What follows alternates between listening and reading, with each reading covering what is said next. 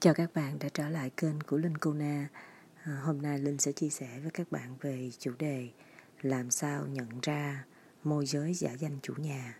Đây là điều mà rất nhiều bạn môi giới à, luôn gặp phải giống như là vì mình là người mới mình chưa có nhận ra được là ai là môi giới, ai là chủ nhà và để nhận ra được sẽ giúp cho các bạn hạn chế được cái việc là mất sản phẩm. Đầu tiên, trước khi mà bạn dẫn ai đi xem nhà bạn cũng khoan hãy dẫn họ đến cái những cái căn nhà mà bạn à, sẽ dẫn họ xem.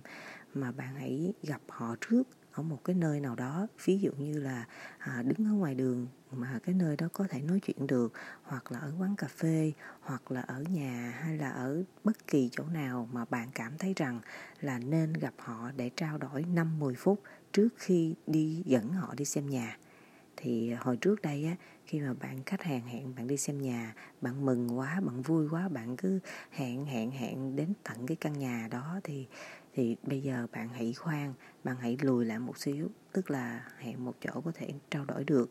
Hoặc hoặc bạn có thể gặp và nói chuyện với họ ở cái căn nhà đầu tiên. Bởi vì sau khi xem căn nhà đầu tiên rồi thì bạn phải cần trao đổi với họ thêm à, nếu như bạn cảm thấy rằng là những cái nhu cầu của họ à, thiết thực và bạn tin được là họ là người ừ, chủ nhà đó à, người đi mua đó thì bạn hãy uh, tiếp tục dẫn đi xem. Còn nếu như mà nói chuyện xong mà bạn cảm thấy không có niềm tin thì bạn hãy dùng những cái câu trả lời từ chối khéo để cho hai bên không phải là đi xem nhà nữa và bạn không có phải mất sản phẩm. Cái thứ hai là trong quá trình mà bạn gặp khách hàng á bạn hãy nhìn cái dáng đi của họ. Bạn sẽ bạn phải nhìn dáng đi nè bạn phải nhìn quan sát tay chân rồi quần áo đồ đạc à, rồi giỏ sách rồi tức là những cái chi tiết mà bạn đoán thử coi là người này họ là môi giới hay là người đi mua. Tức là cái người môi giới họ thường lăng xăng lắm. Còn cái người đi mua đó thì họ cứ bình thản từ từ. Còn môi giới bước vô là nhìn nhìn đía chỗ này đía chỗ kia hoặc là cái dáng đi á người mà người ta xạo xạo cái dáng đi không có được thẳng. Người ta láo liên con mắt người ta sợ người ta sợ bị người khác dòm ngó đó, kiểu kiểu vậy đó. Thì cái này là phải làm lâu thì bạn mới nhận ra và bạn phải thật sự bạn thật sự khi mà bạn nhận ra rồi bạn cảm thấy những cái điều mà mình nói nó nó nó quá đúng so với thực tế. Tại vì ở đây là mình đã gặp va chạm rất nhiều và mình nhìn thấy được những cái người mà người ta ưa vậy á ưa xạo xạo giống như bước đi vô nhà mà sợ chó cắn vậy kiểu kiểu vậy cái thứ ba là trong quá trình mà bạn đặt câu hỏi á, thì bạn phải nhìn thẳng vào ánh mắt của họ. Tức là muốn như vậy bạn phải là một người thật sự là môi giới tự tin và chuyên nghiệp. Và nhìn thẳng vào ánh mắt của họ để bạn xem thử coi là họ họ trả lời như thế nào? Ví dụ như là anh đã đi xem nhiều nhà chưa? À, gia đình anh có sống gần ở đây không? À, con anh học ở đâu? À, anh mua nhà là nhu cầu của anh cụ thể như thế nào? Rồi về tài chính của anh. Tức là mình hỏi những cái câu hỏi rất là đơn giản nhưng mà mình sẽ nhận ra được những cái chi tiết cái người môi giới mà họ chưa có con á, họ không thể nào trả lời là họ trả lời họ có con mà họ trả lời ừ, mình nghe mình nghe thật được. Tức là mình phải cảm nhận được, mình phải có cái sự cảm nhận nha.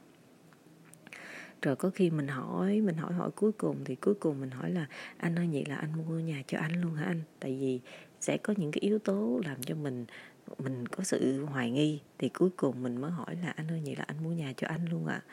thì anh mới nói là à, anh mua nhà cho bà chị anh mua nhà cho đứa em anh mua nhà cho người này người kia thì qua cái câu chuyện này mình cũng có thể nhận ra được là người này họ mua nhà cho ai hay là họ thuê nhà cho ai cái thứ tư là điều này là cái điều mà bạn cũng đừng nên quá bị áp lực về cái việc mà sau khi mà họ làm việc với bạn xong họ quay lại á à, bạn hãy tin vào nhân quả.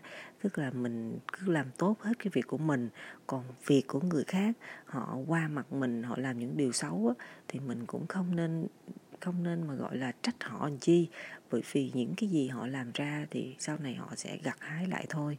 Quan trọng là mình là một người tốt, mình tư vấn, mình giúp đỡ khách hàng nhiệt tình. Còn cái chuyện của họ, sau khi mình tư vấn, họ quay lại, họ, mình đâu có thời gian đâu để mình đi canh họ, đúng không? Mình phải làm những cái việc khác ý nghĩa hơn. Nhưng mà các bạn ơi khi mà mình làm tốt rồi thì tự nhiên cũng có đau đâu nó cũng khiến xui cho mình biết được là người đó đã quay lại hay là có những cái yếu tố, những cái chi tiết nên là bắt buộc bạn không cần phải lo lắng. Làm sao bạn hãy làm tốt vai trò của bạn là được rồi. Yếu tố thứ năm là bạn hãy làm việc bằng cái sự chân thành và chuyên nghiệp. Chính cái sự chân thành và chuyên nghiệp này có thể là tẩy rửa não của những người môi giới mà xạo xạo đóng vai là người à, đóng vai chủ nhà nè hoặc đóng vai người đi mua người đi thuê nhà nó thì chính cái sự chuyên nghiệp và cái cái sự chân thành cũng như là cái năng lực thật sự của bạn thì người môi giới đó họ lại biến từ cái chuyện là nói dối trở thành nói thật nè, và họ không muốn qua mặt bạn. Bởi vì nếu qua mặt bạn thì chỉ làm việc với bạn được một lần thôi. Nhưng mà vì họ thấy ở bạn là một người chuyên nghiệp và có năng lực, thì họ thừa nhận họ là môi giới để họ là muốn hợp tác với bạn họ muốn trở thành đối tác của bạn.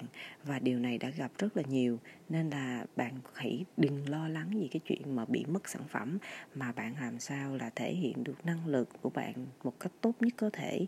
À, cái cách nói chuyện của bạn hay nhất nè và cái sự chuyên nghiệp của bạn được được người đối diện người ta cảm nhận được thì chính những điều này sẽ thay đổi được toàn cục.